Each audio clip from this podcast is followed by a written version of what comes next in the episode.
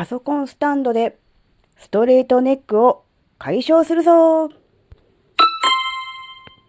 あずききなこがなんか喋るってよ。この番組は人生100年時代の折り返し地点で絶賛瞑想中、あずききなこがお送りします。皆さんこんにちは、あずきなです。と、以前の収録で、えー、首が痛くてあたたたたねケンシロウに化したというお話はしたと思います。それで、えーとね、今年のね1月早々にスタンディングデスクをね購入して、まあ、愛用しているというお話も、えー、もっと前だけどしました。で、えっ、ー、とね、あずきなはノートパソコンで、えー、ノートとかの執筆をしています。そして今、電子書籍も、えー、絶賛制作中なので、電子書籍の執筆もノートパソコンでしています。なので、どうしてもね、最近、うん、パソコンを使う機会が多くなってしまい、どうしてもね、首が前に出てしまうストレートネックっていう状態になりつつあるっていうか、まあもうなってんのかな。まあ実際整形外科にね、だいぶ前だけど行ってみてもらった時は、まあストレートネックですねって言われたので多分、お医者さんが言うので間違いなくストレートなのでしょう。ね。うん、で、まあ首も痛くなったことだし、それまではね、まあもともと肩こりもあったので、うん、まあ首はね、肩は痛いもんだと思ってたんだけど、まあこれは本当に良くないなと、本格的に直したいなと思ったので、この度ですね、えー、パソコンのスタンドを買うことにしました。というか、買いました。というか、もう使ってます。あの、パソコンを置く台ですね。で、ただ置く台ではなく、角度と高さが調整できるものです。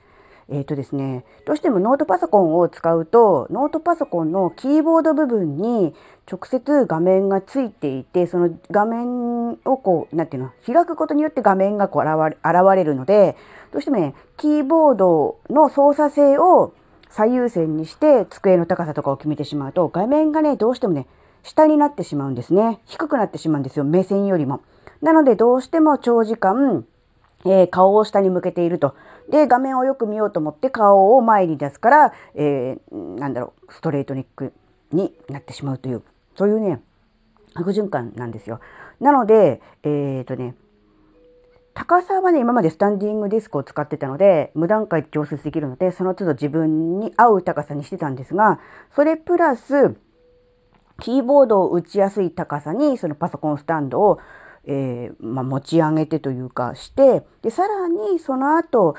パソコン本体を角度をつけて斜めにして、うん、より何ていうのパソコンを開く角度をこう何ていうのより広げることによって画面をもうちょっと何ていうの視線を高くするっていうそういう感じになってるんですよ。で小豆菜が買ったスタンドっていうのがあの高さも角度も基本的に無段階で調節できるやつにしたんですよ。なんでかっていうと、うん、例えば6段階調整とかだとその中間地点ができなくて、どっちかでこう、なんて言うんだろうな、妥協しなきゃダメじゃないですか。高さなのか角度なのか。で、それはちょっとね、嫌だなって思って、自分の本当にしっくりかくる角度でやらないと、結局、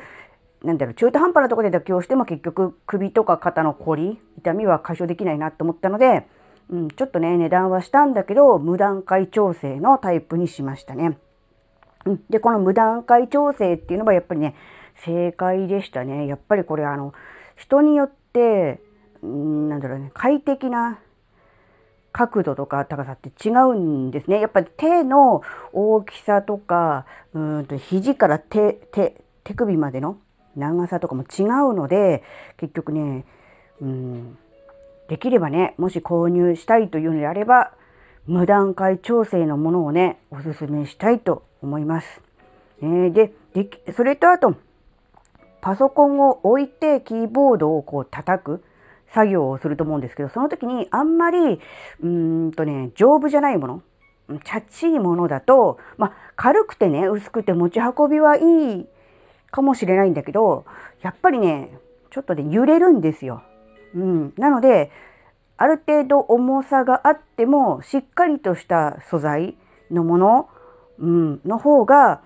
実際の操作性はいいかな。なんか、うん、打っててパソコンがカタカタ揺れるとちょっと心配でしょ？あのね、まるっきり揺れないってことはないの。あのね、直接机の上に置いて、えー、パソコン叩いてる方が、もう絶対的に安定感はあるの。で、それは間違いないの。だけど、うん、あずきらが使ってるのは、そこまで、なんだろう、不安にならない。全く揺れないわけではないけども、うん、なんだろうな、気にならない程度。なので、うん、それはね、本当にね、あの、良いものを書いたなと思ってますね。なので、これであの、少しこう、首肩のね、あの、痛みが軽減されて、良い姿勢でね、えー、パソコンライフを送れて、うん、いけばいいなと思ってます。やっぱりね、パソコンはやっぱりね、現代人にとってはね、必需品じゃないですか。で、特に今、うーんとね、在宅勤務とか、あとノマド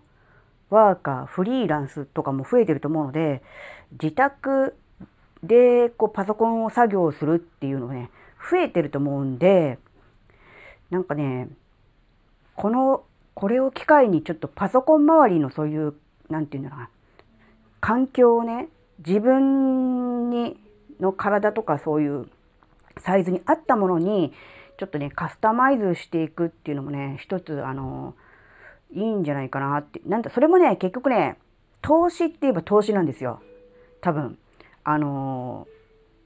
たとえそのパソコンを仕事で使っていないとしてもね、趣味で使ってるとかね、動画しか見ないよっていうんであっても、やっぱりそこをきちんとこう、自分の体にね、姿勢にね、合うものにすることで、なんだ、不必要な痛みとか、不必要な、なんだ、辛さを感じなくなるっていうことは、結局、それ以外の活動、日常生活とかね、あるいは仕事とかね、そういうのに絶対ね、いい影響があると思うので、これはね、あの、思い切って投資だと思って、多少、うん、お値段したとしてもいいものをね、購入していただいて、うん、ね、やってみるっていうのもね、いいんじゃないかなと思いますね。うん、もっとね、早くね、導入すればよかったなと思いますね。結局あの、スタンディングデスクを買った時点でもう、その時点で自分としては姿勢に対する問題は全部解決したと思ってたんで、特にそれ以上何か買うとかはね、考えてなかったんですけど、やっぱりね、あの、長時間、どうしてもね、小豆菜は過集中してしまうんですよ。うん、集中しがちなので、わーってなってると、気がついたら あこんな時間っていう時間でもう姿勢固めてガッチガチになったりとかするのでねやっぱりそういう人は特にあの環境大事なのでね、うん、環境をね整えて、ね、姿勢を整えて環境も整えてっていうのがねいいんじゃないかなと思いますね。